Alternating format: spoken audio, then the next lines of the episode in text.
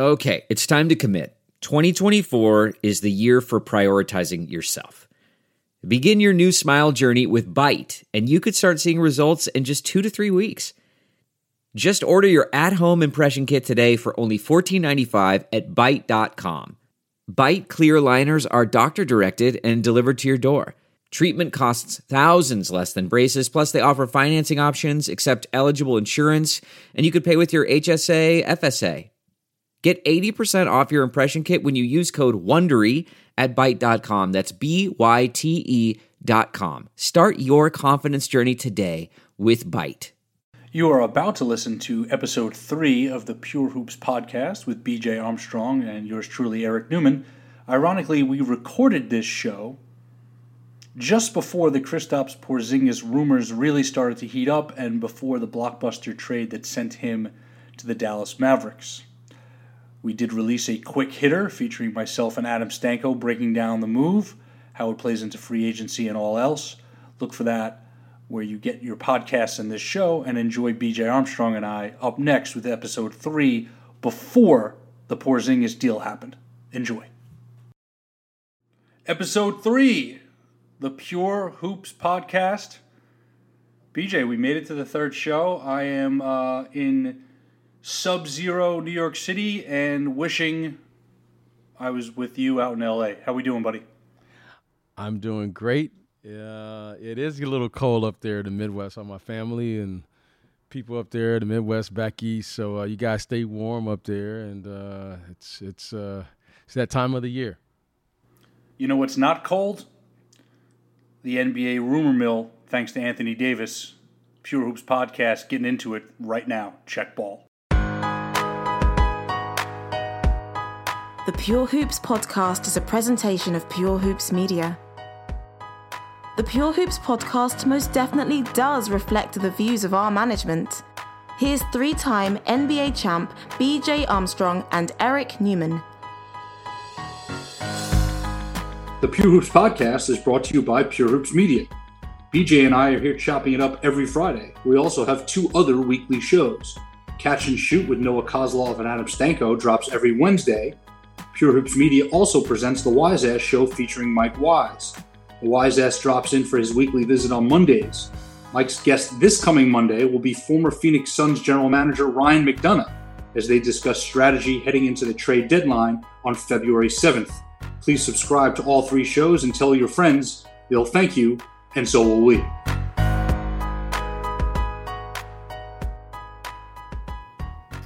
All right, BJ. It's funny we say this all the time. There's never a shortage of news. There's never a shortage of things to talk about.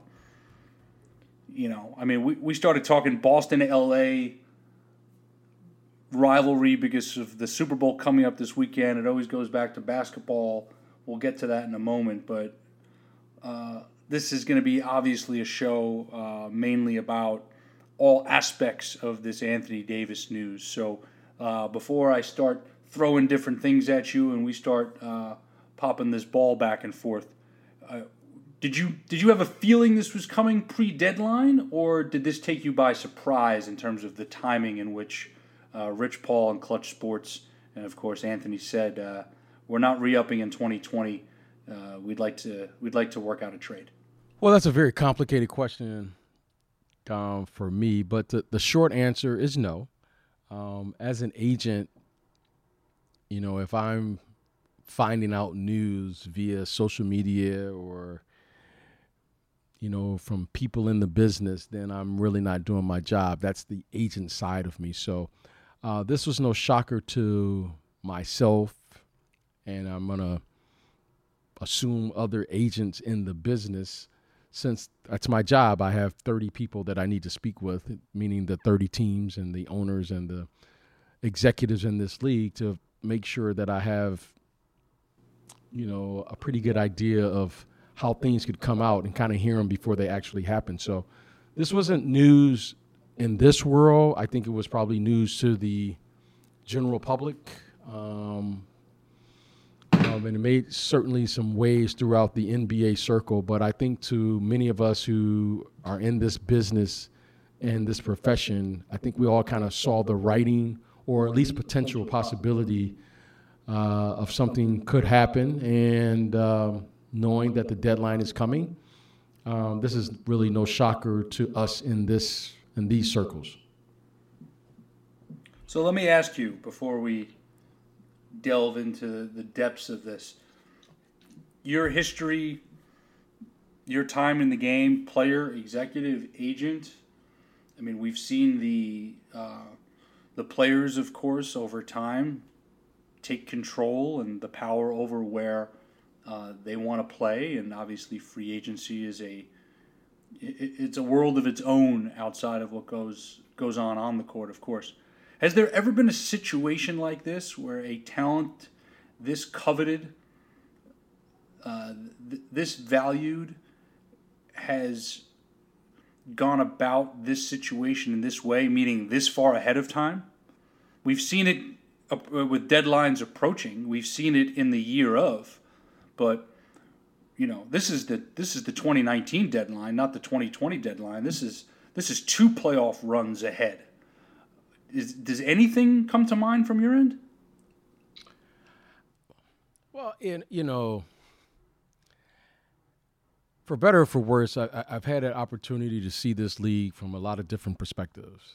Being an ex-player, I saw it from there. I saw it as an ex- executive. Now I'm seeing it as an agent, and I, I feel I have a pretty good understanding of. Uh, even though I've never coached at that level, you know, as an executive, you have to see it from the coach's perspective many times because, you know, you're, you know, coaching a player is different than, you know, being a general manager and working with the player from that perspective. So, um, I, I think I've, I have a pretty good feel for it. I, I think this is just part of this generation. I, I remember when Kobe Bryant uh, wanted to be moved, and clearly, you know, Players like Shaquille O'Neal have been moved. Um, you know, at the time he was Lew Alcindor, Kareem Abdul-Jabbar moved. Um, so, yes, great players, you know, have moved around and will continue to move around. That's that's that's that's the beauty of the sport. So, it's just always a surprise when it happens and you see it because our immediate question is why you know why why why like what's going on and i think it's it's kind of an exciting thing to hear the rumors and get all the rumors but players are going to move you know kevin durant moved um, and, and there'll be more players you know paul george I mean, you you you'll continue and you'll always have player movement in this league, and especially in basketball for sure, for sure. So before we we've got a we've got a number of perspectives here. I want to I want to go at it from the agent perspective first. What what is what is the leverage play here in terms of this far ahead? Obviously, there's the clutch sports, LeBron James, LA Laker factor. There's you know getting Anthony onto a uh, a, a, contender and somewhere where he wants to grow both as a player and an off court commodity. Um, what's the agent strategy in your mind of the timing and just how all this works? Well, you know, I, I, can only speak on my behalf. You know, I, I, I look at this as an agent in this profession so here's the leverage. You have a year and a half left on your contract before you become an unrestricted free agent. That's it. It's, to me, this is very simple. You know, I, as an agent, as someone that's been in this business, I don't have time to deal anymore with rumors or opinions and all of those things. I have to deal with the facts. He has a year and a half left on his contract. That's it. Now, that's where you start if you want to know the facts of what the situation is. And then you move from there. All the other things to me is just background noise because that's the situation that everyone is going to have to deal with the team, the league, player, agent, whoever is involved in this, media. Everyone is going to have to deal with that. This kid is going to be and can be, if they so desire, to be in New Orleans until the 19 2019-2020 season. And then you can make whatever decision you want to make. But until then, what else is there really to talk about? And I think that probably is what I've learned over the years as an agent is you deal with the facts. You deal with the the reality of the situation. I don't have time to deal with hypotheticals. I don't have time to deal with my opinion or your opinion. I have to deal with the facts and then make the highest recommendation to get the results that we're looking to get. So that is what we're dealing with and I guess that'll be a great starting point for us to say, okay, what happens in between then? Hey, uh, only the the ownership of the Pelicans can tell you that. And uh, I think Miss Benson, I think that's her name, uh, will will know that. Uh, you know what what what can you do? So regarding perfect segue regarding the Pelicans, the front office ownership, do they have do they have leverage at this point? Do they have leverage in, in what they want to do, or is this just creating a, a, a mountain of headaches? Here's the leverage. You know, the they agree to uh, a contract, you know, and everyone fulfills their need. I mean, fulfills their part of the contract, right? The contract ends in 1920. this is the 1819 season. So what what's the hurry? Like what what what what is the what what what is the the power play? What is the movement? The young man is signed there or under contract until next year. That's a fact. Now, all of the other things okay, if we want to if we want to discuss it, let's discuss it.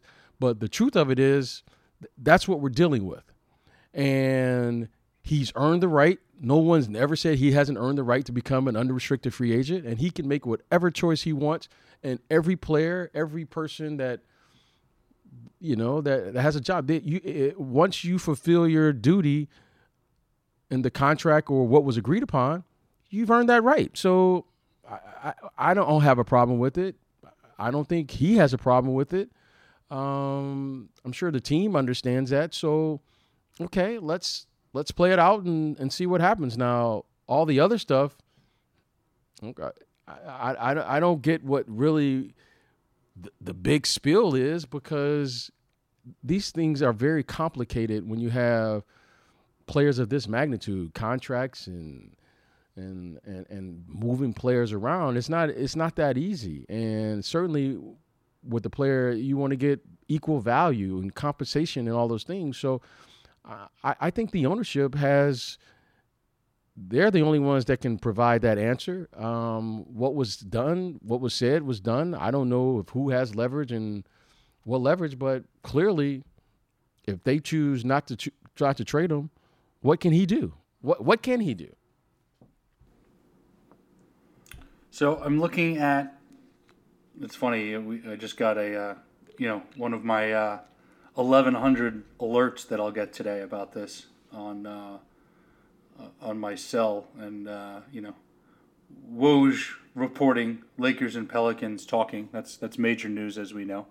Um, so I put the Nuggets Pelicans game on last night, and you know, obviously Anthony Davis still out of the lineup after the, the finger injury, but thinking to myself, you know, when this guy is healthy to play, if he's not dealt before the deadline, do you do you sit him? Do you play him? I mean, he's a commodity. This is a business. He's got to be kept healthy so the Pelicans get most in return. And obviously, Davis wants to go to a destination that uh, he wants to stay at long term. So, you know, how do you see this playing out with him either being on and off the court uh, as a Pelican? You know, I try to be very respectful because, you know, sports is a very interesting. It's it's a very interesting profession because we have our our emotions are evolved. You know, I'm I'm a Detroit native, so I root for the Detroit teams. I grew up there. I root for the Pistons to this day. I root for the Lions. I I root for them from the perspective of a fan. And I'm always getting teased about being a Lions fan, right? Because you know, we haven't had a lot of success up there, but you know what? I'm from Detroit and you know, it's just a it's a it's a feel good thing. You know, I'm from Detroit. It's it's like this pride of being from Detroit. Working in sports and playing professionally, you know, I didn't grow up in Chicago. I didn't have an attachment to the Chicago Bulls when I was drafted there. It was clearly I was drafted there and I learned to have an appreciation for the city. I learned about the history of the Bulls. I learned about what it meant to play in Chicago and the culture and the fabric of the city there. But I also understood that it was a business, and at any moment, you know, you could be moved or traded or what have you. You know, it goes back to the to your question. You know, it's business, and what Anthony and, and, and what transpired in that situation there, only they can answer that, right? You know, and I'm very respectful to other people and how they do their business because I'm not pretending to know that business, so I don't, I can't comment on it.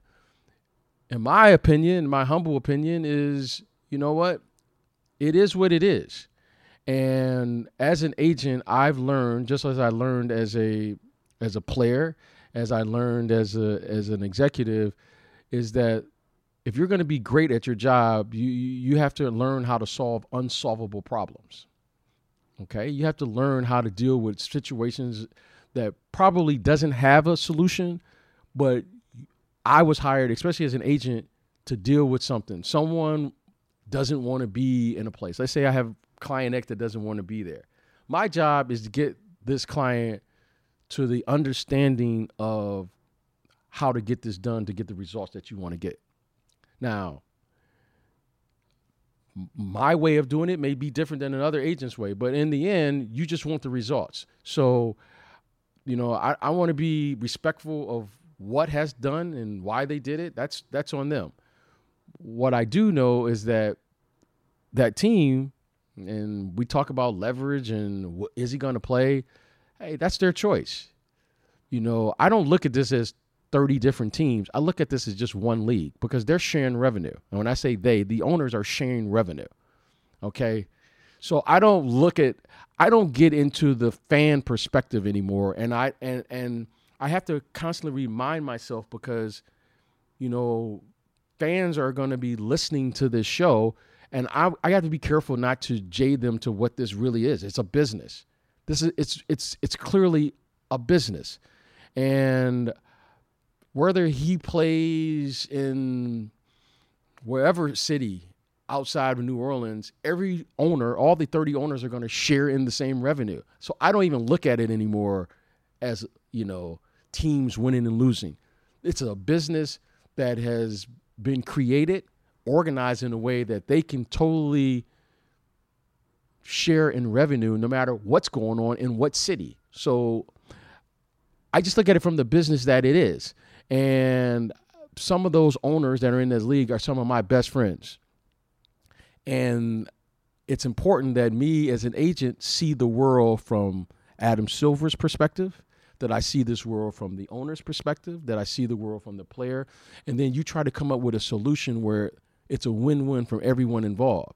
Because clearly they all need each other to continue in this generation of revenue that they've been able to create.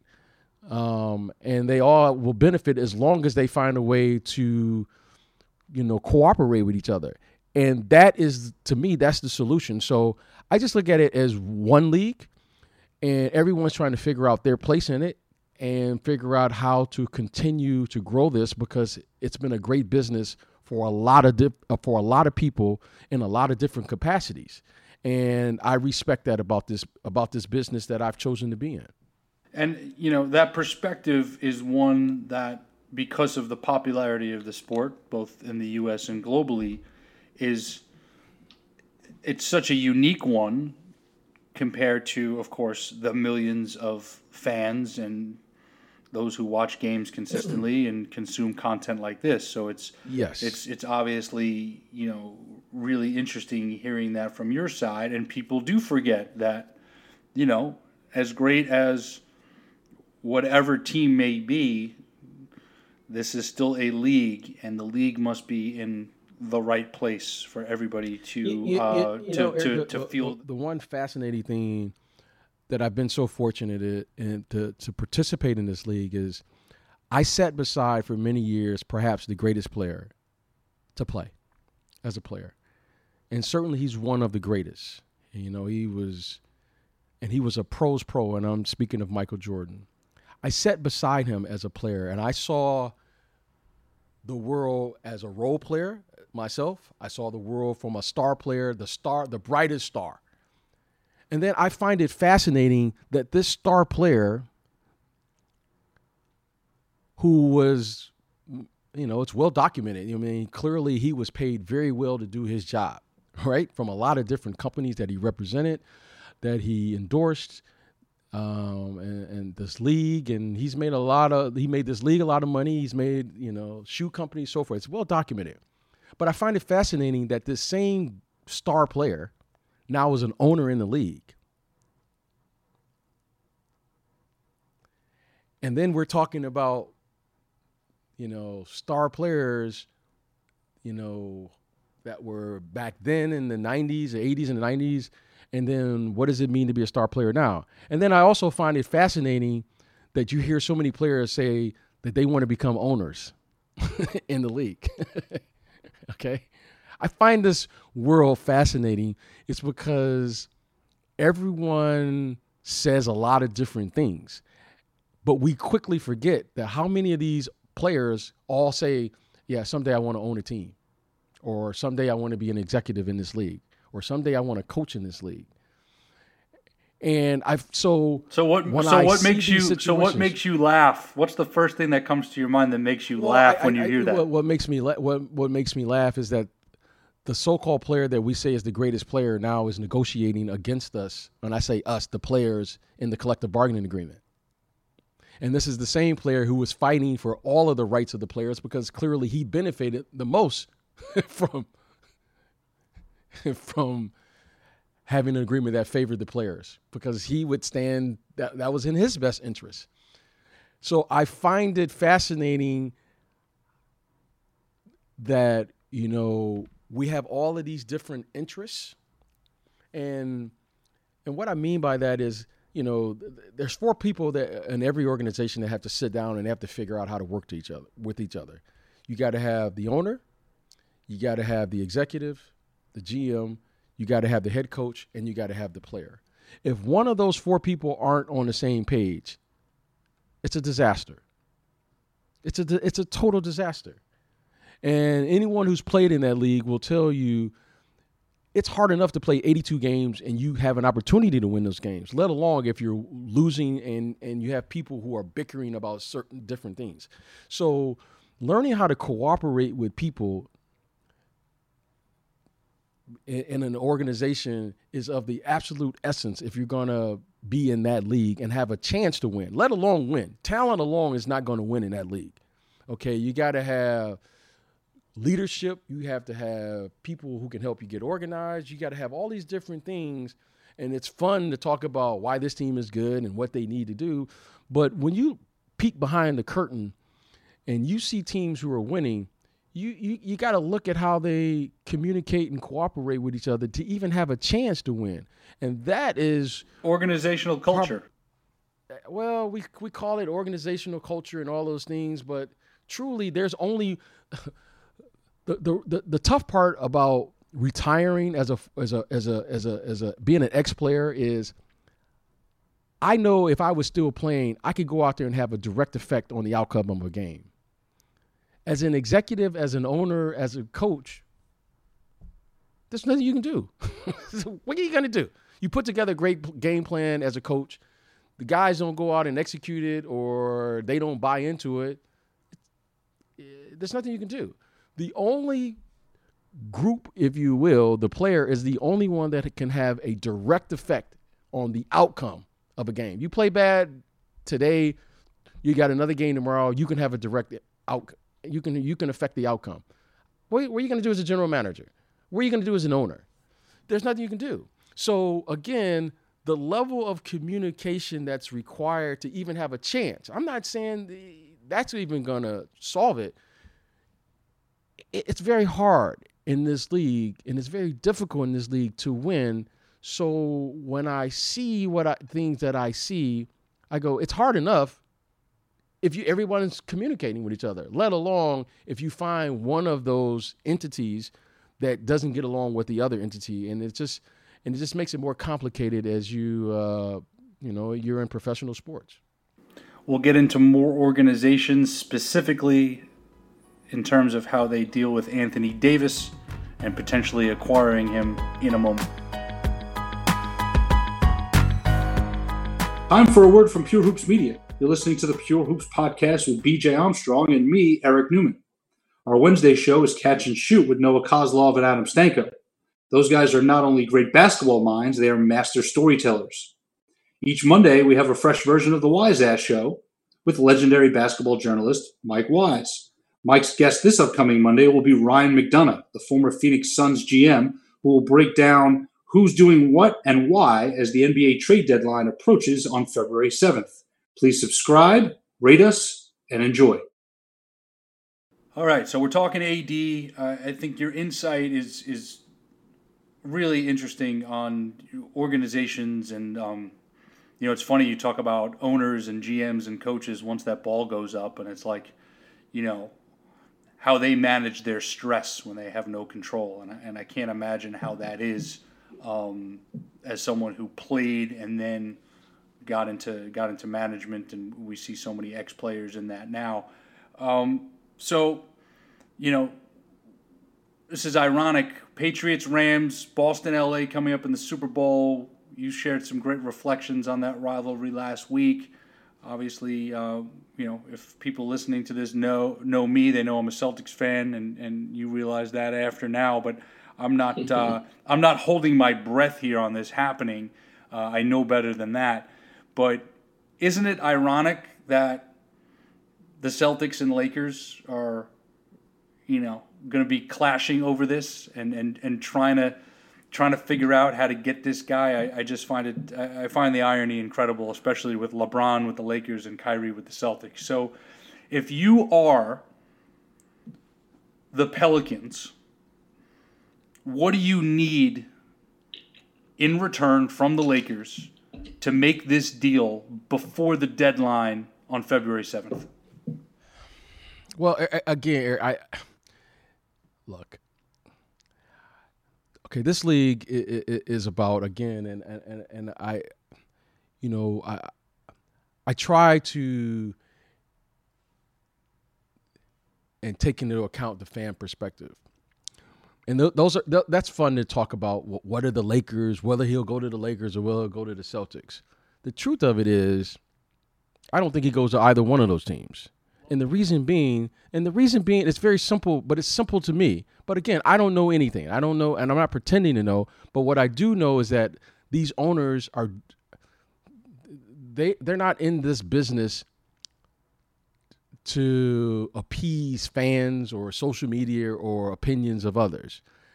If you're going to build a team, okay, if we're going to build a team, it's important for us these basketball people, these I call them basketball lifers, right? To understand what this business, the process and the the the the thing that we've gave a term to, the process is a very important thing for us to to to recall of what we've come to understand about professional sports, in particular basketball. The process is important because that was the first time that a team admitted that they were going to go through the draft to secure the best picks that they can possibly build to have a long term effect on their team and to be able to put together a team in which they could keep the team. Okay? It's it's almost impossible to build a team through free agency because you, you how are you going to build a team that way? Okay, you have let's say you did have LeBron in free agency, you get another one how much more money are you going to have for the other 12 or 13 guys on the roster? It's almost impossible. So the process is important because you can sign that, you can draft that player, and then you can keep that player because the rules allow you to do that in the collective bargaining agreement. The reason that the Warriors are so far ahead of everyone is because they were able to draft three of their top four players.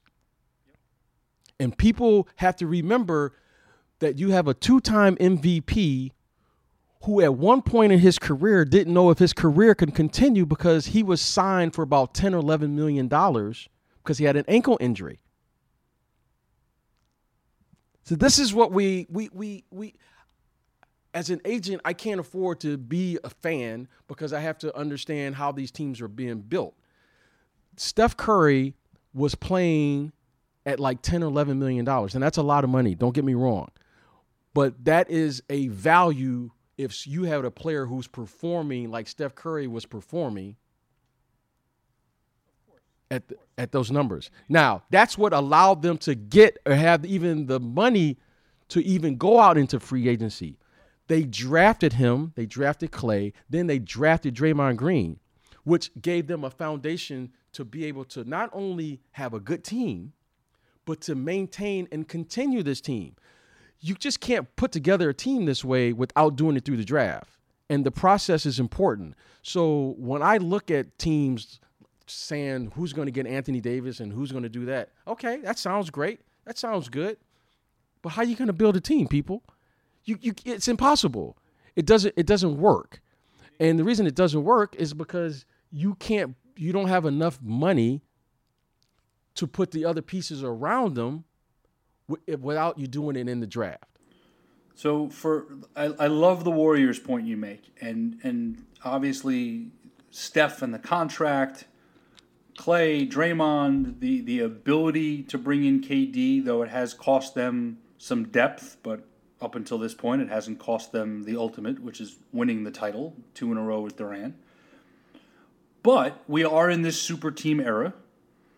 And well, it's always been a super team era. It's always well. This is the thing. Well, it's hear me out. Hear, hear, hear, me out. Hear me, hear me out real quick because the Celtics 07 08 they draft a lot of assets. They stockpile these assets. They flip those assets for Kevin Garnett and Ray Allen.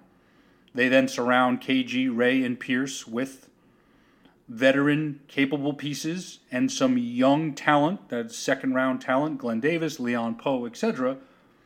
They win the title. They have a great five, six year run before they trade and Garnett, of course, to the Nets, stockpile more picks get more talent to put themselves in a position where they are now to potentially be a player in this. The Lakers, they signed LeBron James, they signed a bunch of one year deals. They've been developing some young players through the draft. They may want to cash them cash those chips in, of course, for Anthony Davis as well. So obviously it starts with the draft, as you're saying, but a lot of teams are looking at these these talents, these draft assets, these players as the way to go get that superstar. So same page with the Warriors example, but other teams are using those assets through the draft to go out and create these powerhouse teams with star players. And of course, LeBron with Miami, he went and joined Wade, got Bosh, and we know the pieces that they plugged in around them too. So, you know, the, the, the formula to reach the mountaintop, um, you know, has varied in ways over the years. The team at the mountain now, as you said, they built their core and foundation through the draft, won one title, and of course added Durant for the next two, and you know, aiming for a fourth one with DeMarcus Cousins, and we all know that situation. So, you know, there's there's there's different ways to go about this. I love thinking about okay, if it's not the Lakers with this crop of young players and picks. If it's not the Celtics, who have so many different options in terms of building a trade package for the Pelicans, but anything not including Kyrie Irving has to wait until July 1st. Then it is interesting looking at the field, and one of those teams in the field is the New York Knicks. And that's an organization, as we know, and I'm not throwing any shade at them as I often do, but they've struggled for a long time. They've got the worst record in the NBA since 2000. They are appearing now to be following the plan, which you're saying they have to win through the draft. They have to build through the draft to win, excuse me. And, you know, Coach Fizdale is coaching these guys hard, but he's coaching them to the point where they're trying to develop players and they're losing games. They've got the worst record in the league. They're eyeing that lottery pick. They're hoping Kristaps Porzingis can come back you know, the the Knicks could enter could enter the fray here instead of me prompting prompting over and over again where you think he's going to end up. Um, you know, I, I do love the perspective of how to build that winner.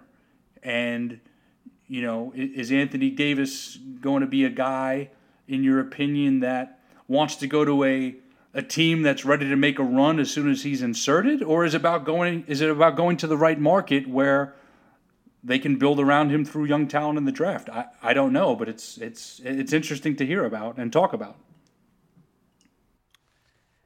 Yeah, you know, again, you know, as going back to you know the teams that you discussed, you know, the Celtics drafted Paul Pierce, they drafted Rondo, Miami drafted Dwyane Wade.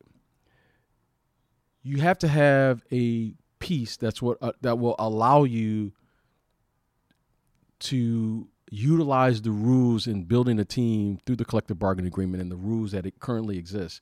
You have to have a player that has been drafted. You know, Kyrie Irving was there already in uh, when LeBron came back to you know came back to Cleveland. Yep. Um, so it, it, look, anything is possible, but it's highly unlikely that you can build a team and just doing it through free agency. You got to draft somebody, right? Because you, you got to be able to retain these players. And we keep saying we're going to get other players, but again, from an agent perspective, you know, everyone says they want to win, but no one wants to take the pay cut to do it, right? So it's going to be very hard for me to convince really good players to take the minimum just because you want to win when this other team is offering you X amount of dollars.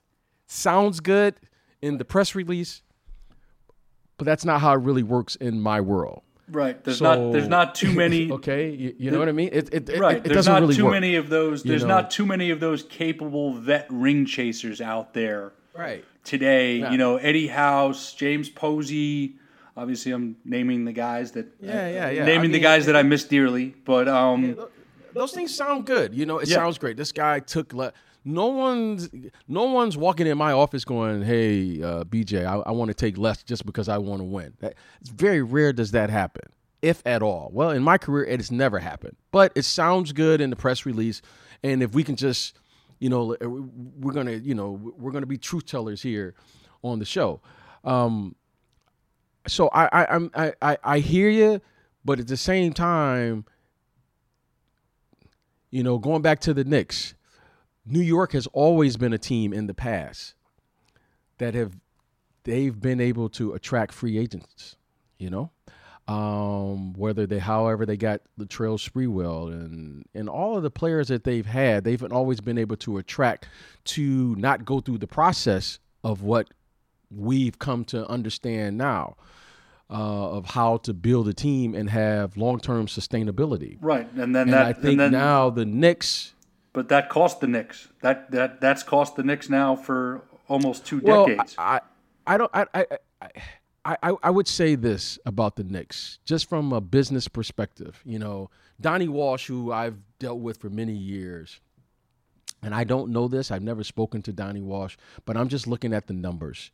When they traded for Carmelo Anthony some time ago, yep. and what they gave up for Carmelo Anthony, Carmelo was clearly the best player in that trade clearly he was the best player in that trade with uh, the Denver Nuggets, I believe. Yep, 2000. But what they had to give up to get Carmelo Anthony, I think that's what you saw. And I know Donnie Walsh. I've dealt with Donnie Walsh many times when he was at Indiana, and I, I know that was a deal that he clearly understood the financial ramifications of it. Carmelo was a wonderful player. But no player is good enough to win in this league by himself. No player.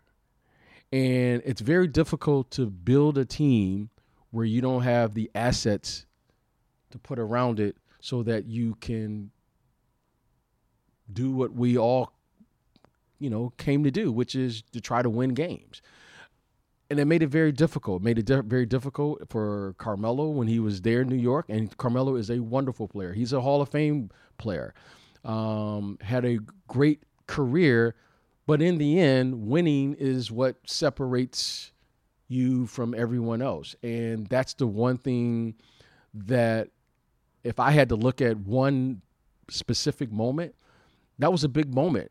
On one hand, you're getting a wonderful player. But in order to get something, you got to give up something. And they took a chance. And, eh, you know, Carmelo, I thought, you know, look, he's put up some terrific numbers.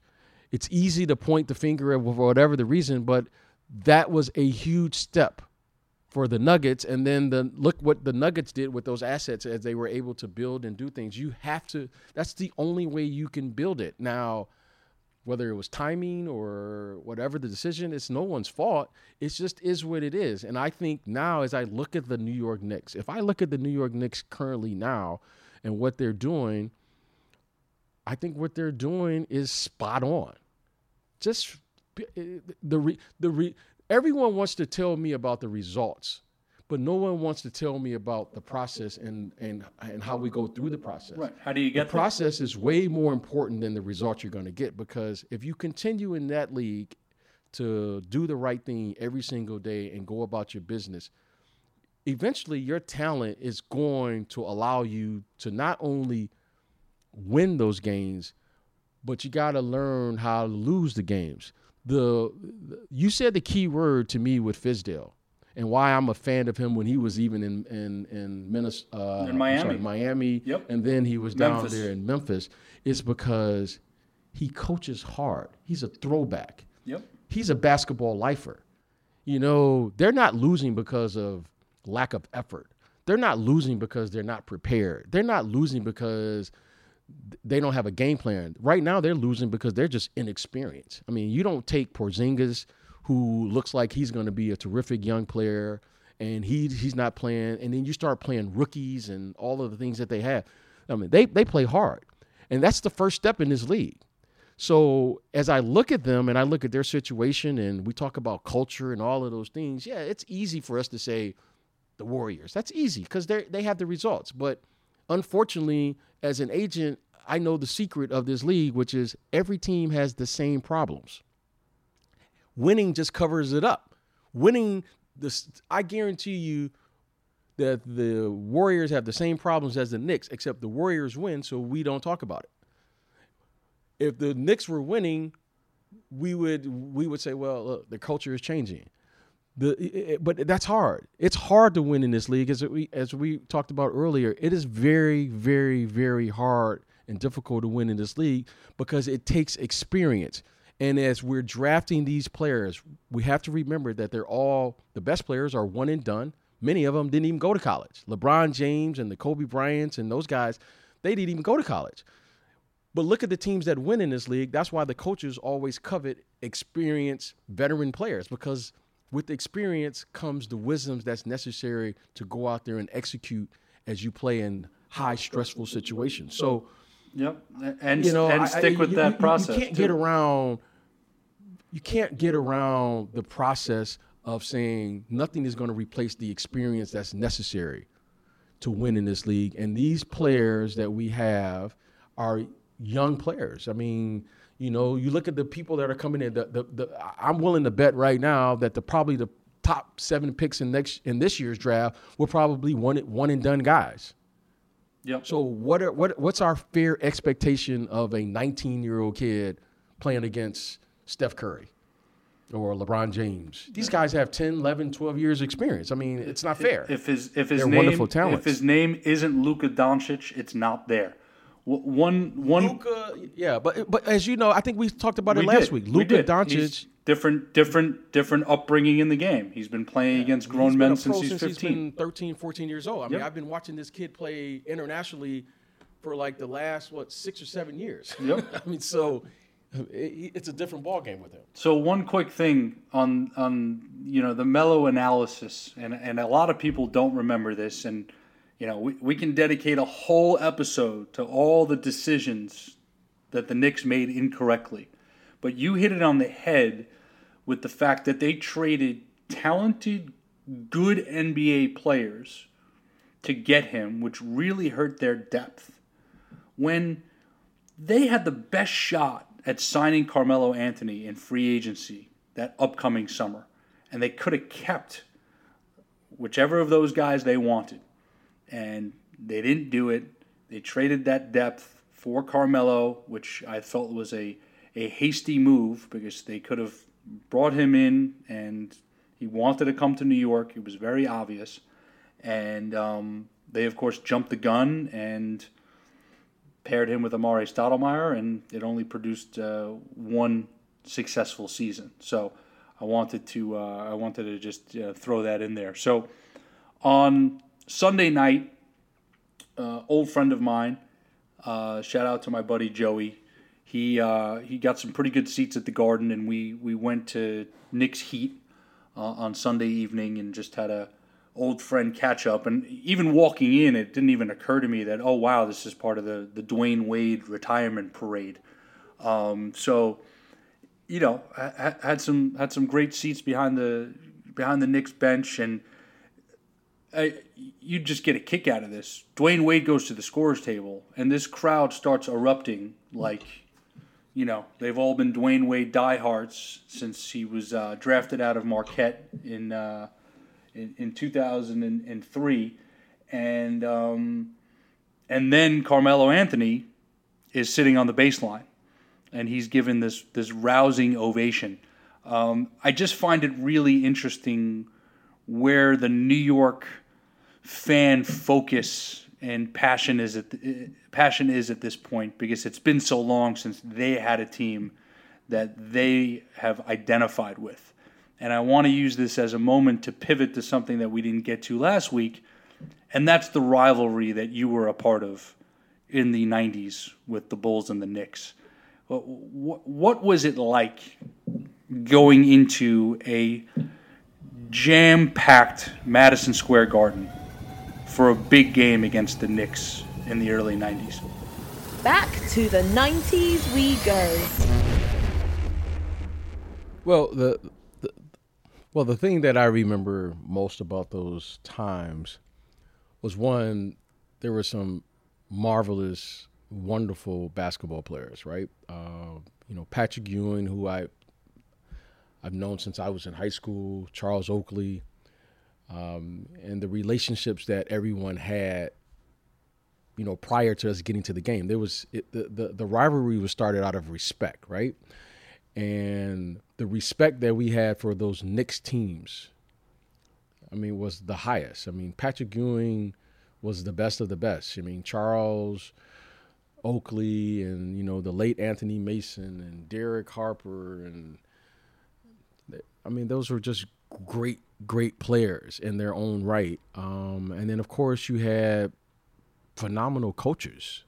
I mean, you had Pat Riley sitting there versus Phil Jackson. So the strategic and the detail that we prepare for those games, you know, I loved I loved it when we played against great coaches because I had an opportunity to see what Phil Jackson and the staff was going to come up with and how we were going to throw new wrinkles and and I I remember when we would play the Knicks during the regular season, we would never run any plays hmm. because we didn't want to give them any opportunity to scout us. I mean, that's how much respect we have for them. We were already preparing to see them during the regular season by not showing anything, so that they didn't have time. So you're so you're so you're already so you're already thinking about that playoff matchup. You're Absolutely, you're playing the, so you're playing the Knicks in December of '91 and you're already saying, okay, we're saving A, B, C, and D so they don't see it live. It's not on tape. Obviously, back then, no league pass. You're not getting every game film of every team. It, was great, and and and I, and I we would play them sometime on Christmas, and it was always in a big game when we play them. Yep. And I remember, you know, coach would go up to the board. He he would erase the board, and he'd go, "Okay, this game is about two things: effort and energy. That's it." So you'd and run just would, straight regular we would triangle. Play them in the regular season because it was almost as if we were just gathering information to be prepared for whatever we could potentially throw out.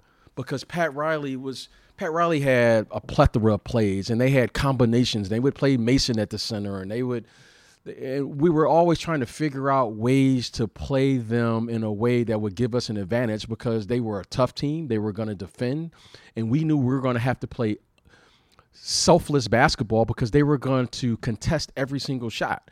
So um, I, I, just remember the ch- it was like a chess match. I remember, you know, us playing and saying, you know what, let's just see if we just, you know, we would we would we would have these plays. I don't know why this is coming back to me now, but we would have these plays where we would we would call these plays reverse action. And most teams would want to reverse the ball from side to side to move the defense. We would want to keep the ball on one side of the floor just to see how they would rotate. we would do things like that in the regular season so we knew how to attack them in the last three to four minutes of a game. So if you ever get a chance to go back, watch how we would always keep Michael on the on the strong side of the ball so that they could never get into rotations. Because we always wanted to isolate John Starks for like two seconds before it before they could get into their rotation. Because defensively they were so good they had plays against our offense, and we would do creative things like this that we would only do it at certain times during the game, and I can vividly as I'm talking remember Phil hollering and screaming at me saying, "BJ, it's not time to run plays yet." And and I can vividly remember him saying, "It's not time to go to Michael yet because it wasn't time for us to show them what we really were trying to do. We just wanted to keep the game close enough so that we can get off an uncontested shot late in ball games." And that was the detail in which we played. We we would play the whole game to really play for just those two or three possessions that we needed to beat them because they were that good of a team. So um, I don't know why that came back to me, but I can remember. I just had so much respect for them and Pat Riley and Patrick and all of those guys there because they, you know, that those were that was a great era. Um, not because we played the game differently. It was just it was just a chess match, and it wasn't about even though it was a physical game, but the things that they were trying to do and what we were trying to do. It was just a battle of wills, and um, every time I see, you know, one of those guys or Pat Riley to this day, you know, we always stop and chat. It's it's really funny. Uh, we always chat about those days and what we could have done different to win those games or lose those games. But those were great times, those New York and Bull rivalries. So you would legitimately do certain things so you could just figure out their rotations and just bake them into showing their hand essentially so you would know how to handle it in the spring i find that unbelievably fascinating. So yeah, yeah. I mean, I mean, uh, uh, look, they defensively. I mean, back then you you you know you played with hand checking, right? So yep. you had to figure out you you you learned how to play for space and real estate on the floor, and you know you don't have to do that as much today because you know the physicality of the game is gone you know? But back then i had to fight to get open. I mean literally you had to you had to fight to get open. So you learned how to fight and put a guy on isolation with one or two seconds and that's all you really needed. So if you ever watch jordan play just watch how efficient he was as a player as a scorer because he never dribbled the ball more than three times before he was either at the rim uh, stop and pop or posting up before the double team could come because he realized that these other teams were already into rotation. I mean, his understanding, I would imagine, as a scorer had to be at a much higher level because he had to play against three or four people. A lot of times he's playing against five people. You know, that's what the Jordan rules and all those things were about. So how he was able to manage that, manipulate that with Phil Jackson and the staff and us players figuring it out as well. As I watched the game, it, it was just it was a very sophisticated way of playing. Today is a little different because the three point shot allows them to have real estate that we just didn't explore at that time. I mean, Steph Curry has made the game. He's expanded the game, right? right. The court, um, the court space, the way he plays, the, the, the court point shot obviously has given these guys a lot of more a lot more space and real estate to operate with. Yeah, the court spacing back then is obviously uh, a lot different, and you alluded to this uh, on an earlier show about the triangle, which was, you know, had its certain strategies on offense, but it was, you know, it was a key to your defense because you had you had the guys getting back. So let me let me ask you this because you know this is my, you know, you guys beat the Knicks the year before Riley in the first round, uh, 3 0 sweep on your way to the first title against the Lakers. Um, I think that's when Jordan had that famous fake hesitation on the baseline and uh, Ewing came over and he just went over the top of him, which was a a, a very memorable moment. In '92, you had a seven game series with them in the second round, which was very very memorable. But you know, people think the '93 Knicks that was their best team. That was their best shot. And they're up 2 0 on you guys. You go back to Chicago, tie the series, and then you come back to Madison Square Garden for that infamous game five, which of course ends with Charles Smith being denied multiple times in the paint. And I believe you end up with the ball going down the floor, correct me if I'm wrong, to, to clinch it. But before that, that closing moment, what was the juice like in that building? Because to this day, I throw that game on and I can feel it through the television. I can feel it through Marv Albert's voice. Hmm. I need to know what that felt like from your perspective with what those stakes were, what that rivalry had turned into, and what Madison Square Garden felt like that night. Well, Madison Square Garden was and is still my, my favorite arena to play. Um, the energy is electric. Uh, the city and the, the I, I, just think they're very knowledgeable f- basketball fans, right? I, I, mean, okay, they're Knicks fans and they're rooting for the Knicks, but somewhere down they, they have an appreciation for just great basketball and you know uh, the one thing I always appreciate and admire about New Yorkers is, you know, they call you all types of names, right? You know, you I, I remember we get on the bus and oh Armstrong, you suck and da da da, and they're spitting at the bus and they're doing all those things. But after the game, they're like, man, it's a great game.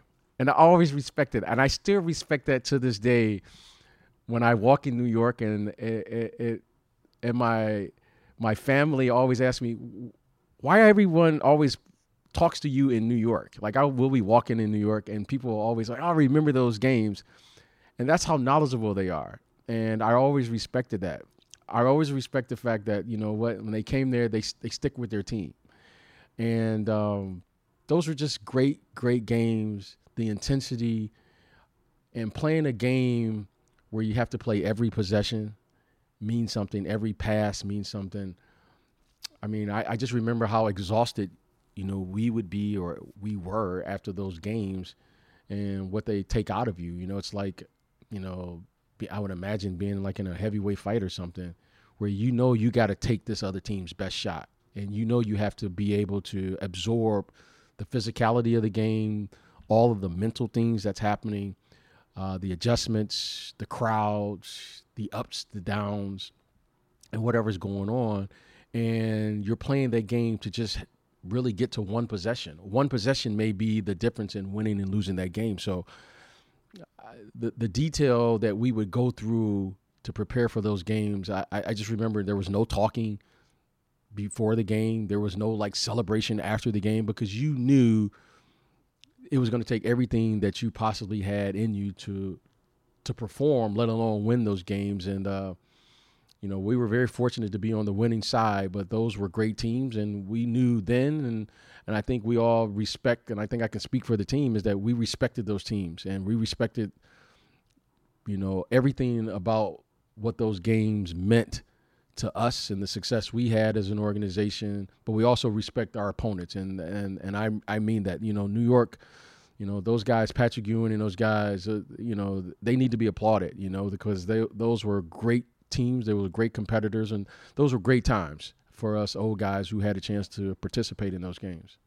They really were, and you know, after after Reggie Lewis passed away, I was tortured growing up in New York as a Celtics fan. I mean, legitimately tortured, and I developed such a dislike for the Knicks, but respected those rivalries. And now we're at the point where it's so many years removed, and the Knicks have remained this organization that can't figure it out and it, they need to be good again. They need to be good again because it makes the league better. They need to be good again because it makes New York better as a whole. Like there are thousands upon thousands of New Yorkers who will have a better day if the Knicks are winning basketball games. That's how seriously they take the Oh, NBA sure. and the, and the I Knicks. mean, yeah, they're, I mean they're serious up there, and you know what?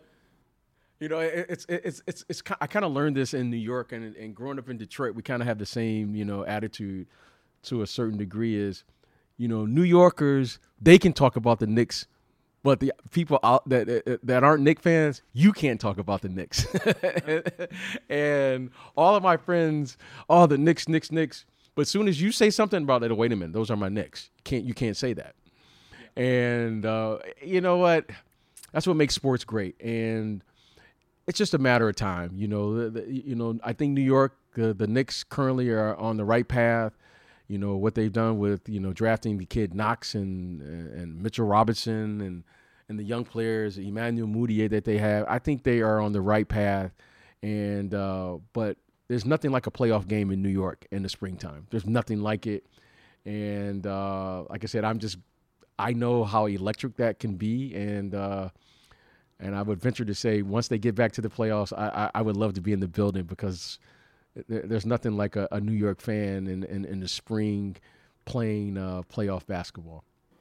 So, as you're waxing this poetry, I mean the the Kristaps Porzingis uh, wants to be traded alerts are just flying everywhere right now. Which who knows who knows what these sources are, but we'll get to them. Um, but I'm going to make my first confession to you on our show.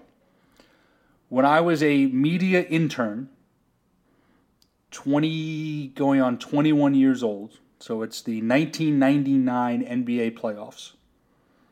And I am going to the garden with a press pass to sit, watch the game, and then get in that locker room afterward with a, camera guy and stick that microphone flag in, you know, in, in the scrum, whoever I could. Larry Johnson, Chris Childs, Kurt Thomas, whomever being in that building in 99 and never having experienced an NBA playoff atmosphere live for my favorite team up until that point, there was about a week where I was like, wow, so this is what it's like. And, and I wished for a week that I was a Knick fan. And uh, Just one week. just one That's all you week. Just one week. When Larry, so it's crazy. I was at game three of the Pacers series and game five. And obviously, I'm rooting for the Pacers, but I'm, I'm quiet. I'm a media intern. I know the rules. Um, you know, I was a college football player, so, you know, I'm working out. I'm in great shape. I know the rules. I'm handling myself properly. But Larry Bird is coaching the Pacers like against the Knicks. So I mean, I'm I'm I'm living and dying every Pacers possession. But that crowd, and I was at Game Three and Game Five, and Game Four is when LJ had the four point play, and one of my uh, close friends from uh, one of my high school teammates, we were all very close. We did a surprise 21st birthday for him the night of Game Four, and I'm the one that had to get him there, so I couldn't go to the game. So it was that communal watch when LJ hit the shot and just disbelief and the, the roar of that building. And I've been to many Celtics playoff games, and I've been to some some big games, and some have been incredible, and others have been you know LeBron scoring 45 points in, in 2012. But my point is um, that atmosphere, that spirit, that pride, e- even for someone that you know despised the Knicks as much as I did back then, it made me want to be a fan because there was that connection there, and that needs to happen again in New York because I'm watching the game the other night live. There's no connection. There's no connection. People are more concerned with you know, you know, yelling D Wade's name or you know doing an Instagram video. There's no connection with what's going on on the floor, and Coach Fizdale I said it before he was hired. He's the right guy. He's proving that he is through how he coaches, and we talked about that. But it needs to happen again there, and and hopefully we're seeing the beginnings of that. Yeah, you know, as I, you know, at the in this stage of my career in the NBA, I've, I've had a chance to, you know, see a lot and and do things. If if there if I had a one last run at it as as being an agent, it would be is to have a player play in New York City and win a championship there. Um, you know, I, I so this could I, be I some. This could Yeah, be some. This could be some blind foreshadowing right now. You don't know who Yeah, that player would- is. Yeah, I would. I don't know who that player is because, unlike any other place in the country, L.A. included, New York is a different beast all into itself. Just the city, the, the New York City into itself, the pressure and the demands and the spotlight. I think it takes you know, I think about it all the time because, you know, I, I've I've I've been fortunate to win as a player. I've been fortunate to represent, you know, most valuable players. I've been fortunate to have players play in big cities, but unlike New York, that's a whole different requirement of of working with someone, a young person, to get them to understand what they're really walking into. You know, the NBA in a smaller market is a different NBA than New York City.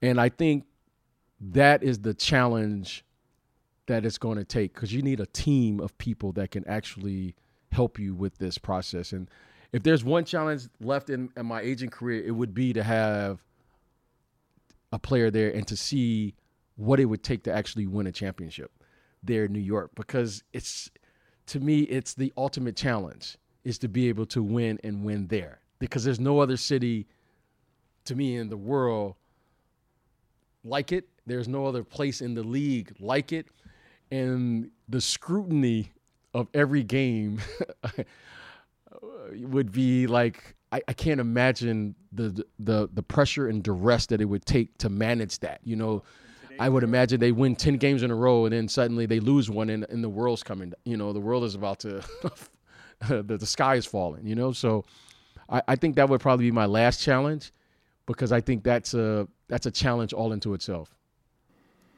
Well, I'm looking forward to the next time you're here because we're going to get a meal. We're going to continue this conversation and we're going to figure out who that young player is going to be. And we're going to make that happen. All right, my friend. Awesome. Great job today. The Pure Hoops podcast. We went a little long, but it's uh, it's frigid in New York, and uh, these conversations, of course, warm my basketball soul. For BJ Armstrong, this is Eric Newman, the Pure Hoops podcast. Continue to listen, share, subscribe. We appreciate you guys. We're going to keep this going. Thanks all.